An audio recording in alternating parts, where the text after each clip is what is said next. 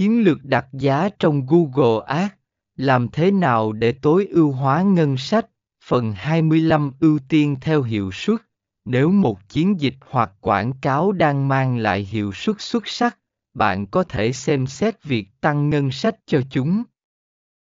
Ngược lại, nếu một chiến dịch không đạt được mục tiêu, bạn có thể giảm ngân sách hoặc ngừng quảng cáo trong trường hợp cần thiết.